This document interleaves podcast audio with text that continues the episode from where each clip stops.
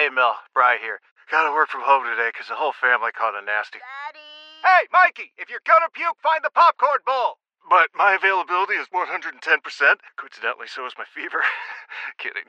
Mel, I'm so cold but hot. Uh, but I'm gonna get you that budget just as soon as. What? Mikey, popcorn bowl. Press 1 to use Instacart and get your family sick day essentials delivered in as fast as 30 minutes. Press 2 to keep working. Do not press 2. Just use Instacart, Brian. If it was funny then, it's funny now. Comedy hasn't changed, the people have. This is Funny Like Clown Podcast. I'm your host, Dennis Worth. June 8th, 2021. This is episode 112. Uh, here to discuss, discuss, he tried to say, comedy legend Mort Sahl. And uh, this is what's cool about Funny Like Clown Podcast, because I got to tell you, I knew little, if anything, about this guy and uh, studying up to do uh, the podcast for him because we're discussing the history of comedy. I'm now a fan of this guy's man because uh, I hadn't heard of him, and now uh, once I found out what he did do in the comedy world, I have become a huge fan. So hey, let's discuss him, and uh, hopefully you become a fan of his too because it's well deserved. Because here's a guy who paved the way, and anybody paved the way to do what we love to do today, they deserve the recognition. As always, today's episode is brought to you by G Vegas buffalo sauce for the spicy, sweet, savory taste of game time. There's only one. G Vegas. Available at www.gvegas.webs.com. And uh, hey, man, buffalo sauce, you know, it's not only for wings, okay? You can put it on your macaroni and cheese, okay? You have a good buffalo macaroni and cheese, becoming one of my favorite dishes shortly. Uh, hey, buffalo sauce wasn't a big thing back in this guy's days, Mort Sahl, but I'm sure today he absolutely loves it. Uh, comic who made fun of current events uh, using improvised monologues and newspapers as props. Uh, made his uh, debut at the Hungry nightclub in San Francisco in 1953. Uh, quickly became popular. Uh, then he started doing uh, nightclubs all over the country, colleges, theater campuses, stuff like that, theaters. 1960, first comic to have uh, his story on the cover of Time magazine. So you imagine I mean, first comic doing anything school, but first comic on the cover of Time magazine, that's uh, one to put in your pocket right there. Not that I'm a big fan of the magazines, because I can't say I'm a huge fan, but uh, we've all heard of Time magazine. So love them or hate them, one of the staples of the industry. Uh, did various talk show, uh, TV shows, uh, did some film in various roles, uh, did a one man show on Broadway, but I guess best known for his political humor, it broke new ground at the time. So, you know, if you want to look at the Dennis Millers and the Colbert Reports and all these great comedy humor shows that are built around the political arena, well, this is the guy who started, okay? This is the guy who made politics a funny thing, okay? Made it a household name. So, all, all the great political humor that we enjoy today this is the guy who broke new ground with it. He's the one who made it a household name, and he's the one, I guess you would say, invented that style in comedy. So, uh, you know, you may not know him for what he did, but you can know him for what he began. Okay, for what what he started, and all the people that followed in his footsteps that do it today. This is the guy uh, known for breaking new ground in the comedy industry. Um, you know, how, how far would his humor go? As I mentioned, you know, the comics of today are doing it. He inspired guys like Lenny Bruce, Jonathan Winters, George Carlin, and Woody Allen. You ever heard of those guys? Yeah. Well, this is the guy who inspired all of them to do what they did. So uh, here's the guy, man. Um, even politicians became fan of this guy. Okay, here's a guy making fun of politicians, and politicians became fan of his. He was so good at it. Uh, got to the point JFK, John F. Kennedy, uh, was asking him to write jokes for his uh, campaign, you know, uh, speeches. And, uh, you know, if you got a president asking you to make some jokes for your campaign speeches, that's how big you eventually got in the business. Uh, after JFK's assassination, a uh, strange time for the whole world, never mind comedy, uh, he started focusing on the commission and to, to investigate uh, JFK's assassination. And uh, because of that, he lost a lot of his audience because, you know, back then, the world wasn't as sensitive as it is today, but you know, a lot of people say, well, I, I tried to do political humor a little bit. Then I'm big into politics, but I knew, you know, it was big. You know, so many shows do it. And I found out really quick, okay, you're going to alienate half your audience doing political humor, okay? because you know half the audience is going to love the guy you're making fun of, and half the guy is going to hate the guy you're making fun of. So if you're making fun of him, the part hates him. Half your audience is going to love you. The other half loves him. They're going to hate you because you're making fun of their guy. So real easy to piss off an audience, especially nowadays in political humor. Back then it wasn't so easy, but it, uh, you know because people could take a joke back then. They're not all politically correct, but uh, it, it could be done, and I, I guess it's because you know the assassination of a president is not something that you really poke fun at. And, you know, this was his guy. So what else was he to do? You know, you make fun of what you know, and that's what he knew. Uh, so his popularity declined in the 60s. Uh, 1970 started have a little bit of a comeback. Uh, which led all the way to 2017. Uh, they did a biography, Last Man Standing, by James Curtis about the guy. So somebody's doing a, you know, a biography or a documentary or something along those lines about you. That shows just how uh, influential and you know how how memorable your career was that they want other people somebody else wants to document what you did for the field of comedy so uh let's say he was born in canada uh, his dad made a move to new york and hopes to be a broadway playwright so i often said does it run in the family who knows but uh his dad had hopes of playwriting for broadway uh, wasn't too successful there. Moved the family to Hollywood. His dad wanted to become a Hollywood writer. Again, wasn't too successful there. So uh, while at high school, uh, Sahl decided to write for the school newspaper. That was where he got his big break writing for the school newspaper. Uh, after school, he joined the military, uh, got stationed in Alaska. Uh, while there, he actually started writing uh, articles for a small newspaper. They're actually criticizing the military because I guess he was never into the military structure where, you know, uh, you're a grunt and other people tell you what to do. And, you know, he, he had trouble with the whole authority part of it like that.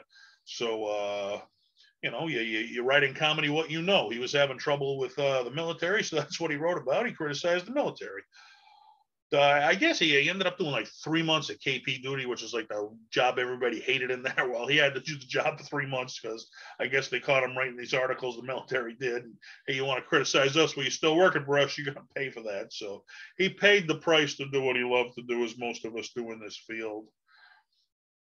Uh, let's see. In 1950 to 1953, he uh, tried out for over 30 nightclubs and uh, couldn't get a job. So he's out in LA. He's trying out all these popular nightclubs. This is my I can't get a welcome to comedy. It's such a, a tough business to break into, and uh, nobody give this guy a break. And you know, I, I've often said, you know, this this business is going to kick you down. The people who make it are the people who don't give up. Okay, where, where you get kicked down, you get back up, you dust yourself, off, okay, and you keep going for it. Those are the guys going to make it. Because if you let other people tell you you suck and that's going to affect you one second, you're done in this business. Okay, if you start letting other people run your career, this business will chew you up and spit you out. So if you believe in what you do, I don't care how many times you get, you know you get rejected, you just keep going, and eventually you're going to find your niche, which this guy finally did. So, what a success story that is! And uh, he actually started offering to perform for free during intermissions. Okay, so figure, hey, I'll perform for free during intermissions if that leads to something. Maybe that'll lead to getting paid. I mean, this guy that's called doing anything to get your foot in the door right there. Okay, which you know, a lot of kids starting out, they do open mics and they offer free comedy shows, and the veteran comics are telling them, "You're hurting comedy. Don't do that, man. You know, we're charging 20 bucks to get in, and if you're going to give it away for free, we can't charge 20 bucks to get in." And you know, they think they're coming to see a professional comedy show, and they're going to see paying 20 bucks to see an amateur comic. All right, this is comedy. I didn't like it. They don't go back. Where if you go to a professional club, you're paying 20 bucks again. You've seen a professional comic, and you're dying to go back because you laughed your ass off. But that's where you're in the catch, and Nobody will give me a break. So what do I do? I got to cut the industry to get my foot in the door and and that's how it works, unfortunately. So are you hurting comedy? Maybe, but what else are you going to do if nobody else will give you a break? That's that's your way in the door. You got to do what you got to do. So uh, he couldn't even get a uh, being paid for free. He once tried out for NBC, and NBC told him he would never ever make it as a comedian to give up. And um, I think Eddie Murphy said once that he took last place in every comedy contest he ever did, but he didn't give up. And a lot of people are thankfully didn't because he goes down as one of the iconic comics of all time. So just because somebody else don't think you're funny, don't mean everybody's going to think that way. So uh, that's one man's opinion. Don't have to be yours. Believe in yourself. That's what it takes to make it in comedy.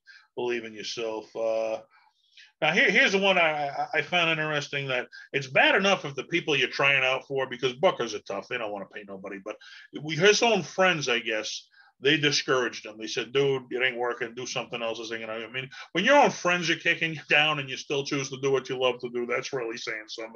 Your friends are supposed to be the ones that support you while everybody else is kicking you down. And your if his friends are even telling you dude this ain't working out. Do something else man. But uh I guess uh, nobody gave him a break. Like I said, he, had to do what he had to do. Did his own thing. Him and his friend opened their own theater.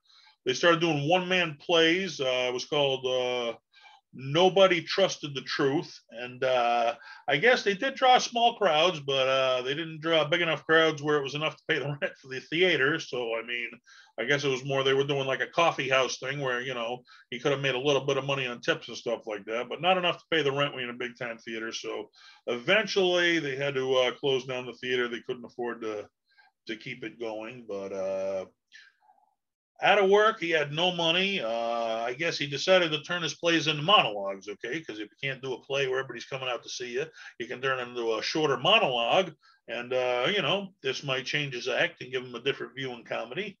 Um, so apparently he tried out the monologues some more comedy clubs and it didn't catch on either. We just couldn't find his niche at this point. Uh, started dating a woman who uh, suggested he try the San Francisco area and uh, tried a nightclub down there, which I've heard this happening. I mean, I'm a big Sam Kinison fan, and I know Sam Kinison blew into Boston, and he went to a couple of the more popular clubs and his style of comedy was so raw and so rude. These are family places, okay? People again, they walk the room, you know. People, these families would be so offended. They're out for a family night of comedy, and Kinison's in there going blue comedy and stuff, and he couldn't play the main room. So they told him, you know what, go over to Boston. It's this younger crowd. It's a younger club. Go. He went over there, and with the younger crowd, that was where he found his home. He found his niche. So it wasn't that he was funny. It was just the people he was performing to. It wasn't his niche. He wasn't a family comic. He was more of a the teenager wild comics. So yeah, he had to find his gig. I guess in San Francisco, he went down to this club and uh, he totally impressed them. They hired him, uh, paid him seventy five dollars a week, which back then that's like seven hundred and twenty bucks a week. Today's money. First paid gig as a comic, off and running. Uh, I guess word of his comedy just spread like wildfire throughout San Francisco area. Um, he was becoming wildly popular. He finally, as I said, he found his niche, and it's not so much, you know. You know, I know Bon Jovi said that when they finally had their big album, was it Slippery When? Everybody bought that album, and they said, "What was it about your music that changed?" He said, "You know, if you listen to our previous albums, they're the same. The music didn't change, just the times did. The times changed where our music was more accepting. I think that's what happened to this guy. The times changed, and his his humor became more acceptable at that time. What he was doing." And uh, who was it? Phoebe from Friends. I'd give anything to be uh, what um, not to be appreciated in my own time. I guess this guy wasn't appreciated in his own time. So uh, later on, he finally got the appreciation it deserved. Uh, he became so popular, I guess some uh, local newspaper or, or columnist came down and checked him out. They liked him. They started writing in the paper that, um, you know, that, that made him a celebrity, saying, giving him good reviews here. The newspaper's giving you good reviews. All of a sudden, he turned into a celebrity which I had a Boston comic on the podcast once, and he said, you know, they were performing their friends in little crowds at this Boston nightclub trying to make a go of comedy. Well, one day a newspaper writer came down, he wrote an article about it, and the next week there was a line around the corner after the newspaper guy got involved. So when you can get major media backing you up, that's what's going to put the butts in the seats right there, and that's what happened to this guy.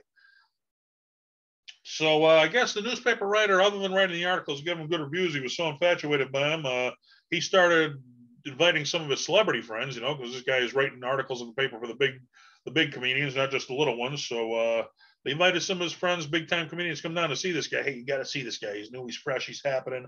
Some uh, big time comedians down to see them. Uh, I guess then popular comedian Eddie Cantor decided he was so funny he was going to take him under his wing, and uh, Eddie started to give the guy a bunch of breaks, which uh, you know, you, you always need somebody up in the business to show you how it works. I don't care how funny you are, you know.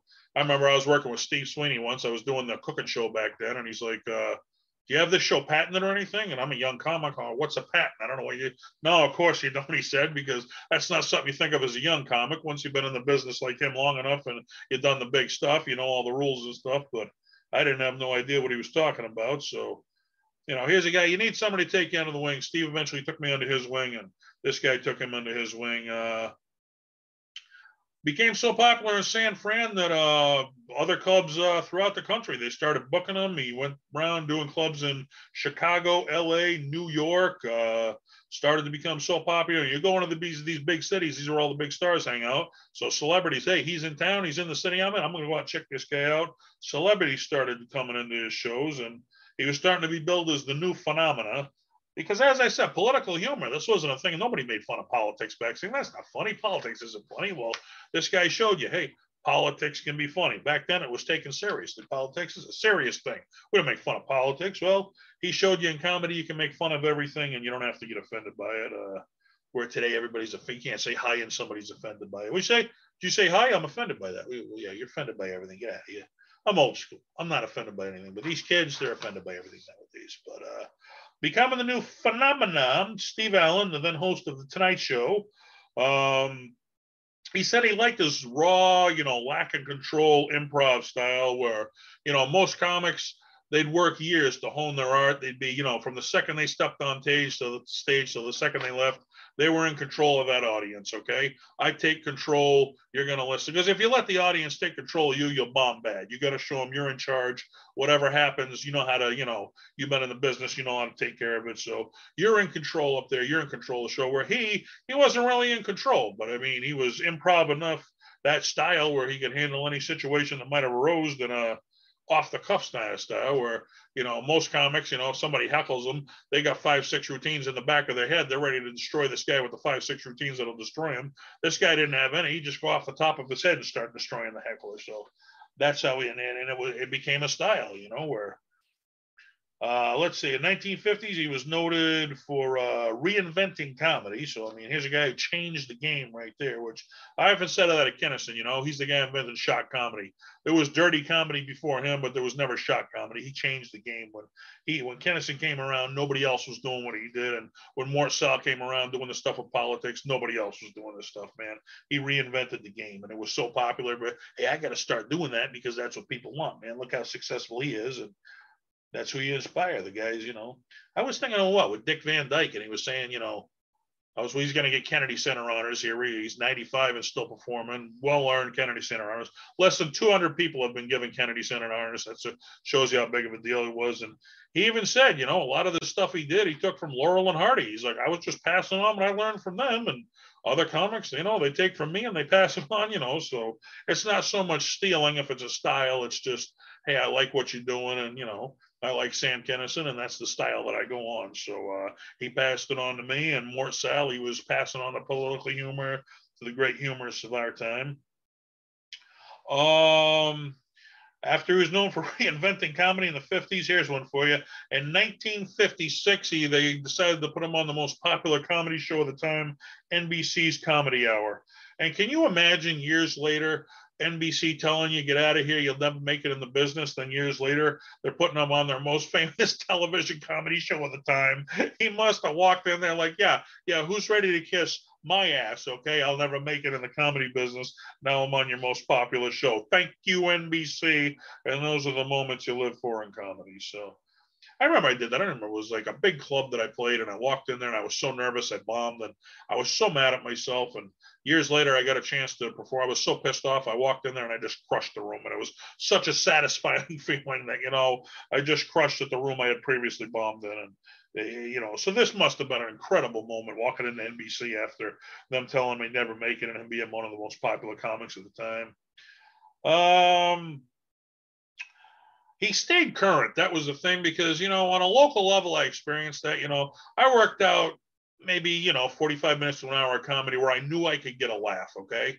But it, it was to the point I'm in central Massachusetts. There's only so many people in central Mass. And after a while, it was like, yeah, we heard this one. It's funny, but we've heard it a hundred times and you know you you can't write as many jokes as you have shows okay you got to do the same material because you couldn't possibly write enough jokes and try them out and see what works and what don't and save the ones for as busy as your schedule is so it got to the point where yeah it was funny But man, we've heard it, you know. And this guy, he was staying fresh by each day he'd pull a newspaper, and there's a new news news story in the newspaper, and that was the subject. Okay, so that was why he stayed fresh because he never did the same routine twice. Whatever was in the paper, that was what he was making fun of that day. So that's a way to currently keep yourself fresh by somebody else was giving you the subject. All you had to do was make it funny. You didn't have to create it. So that was an ingenious way by using the newspaper to change his act, and that kept him current. How's this? Okay, now as many comedy albums as we've listened to, and they don't put out comedy albums anymore because you know, as I, as I mentioned before, with the free downloading, you can't make any money on it. Uh, it's comedy specials, the Netflix or the Comedy Central. That's what they put out. But you do those for free because the second they put them out, like I said, it's bootleg. But you make up for it on your tour, where before you charge ten bucks for a tour ticket and 10 bucks for your comedy album. Well, now you give a free comedy album, but you charge 20 bucks for the tour, and that's how you make up for it right there.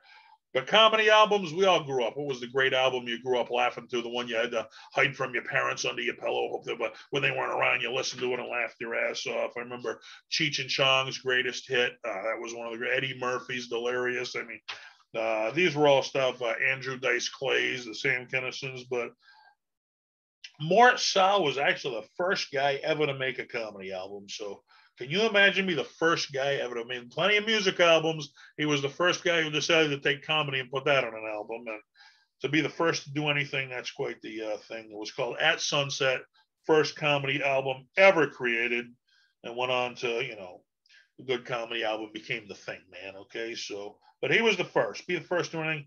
He was the first to do colleges too. You know, most people back then it was you know you played the local theater, you played the local club. Nobody even thought about playing colleges. Well, this guy did. He went to the young audience. He brought the young audience in, started playing colleges. Now today that's a thing. You go and play the local colleges. You know, I mean that's tours they do today, college tours that all the big comics do. But again, this guy was the first first to win a Grammy in comedy. Okay, and I was actually lucky enough. I went to visit. Uh, I got to visit Sam Kinison's brother Bill, and he pulled out Sam Kinison's Grammy Award, and I held a Grammy. How many people can even say they've held a Grammy Award? I've held a Grammy Award, and Sam Kinison's Grammy Award. Well, Mort Sahl, first comedian to ever win a Grammy, and that's saying something right there, man.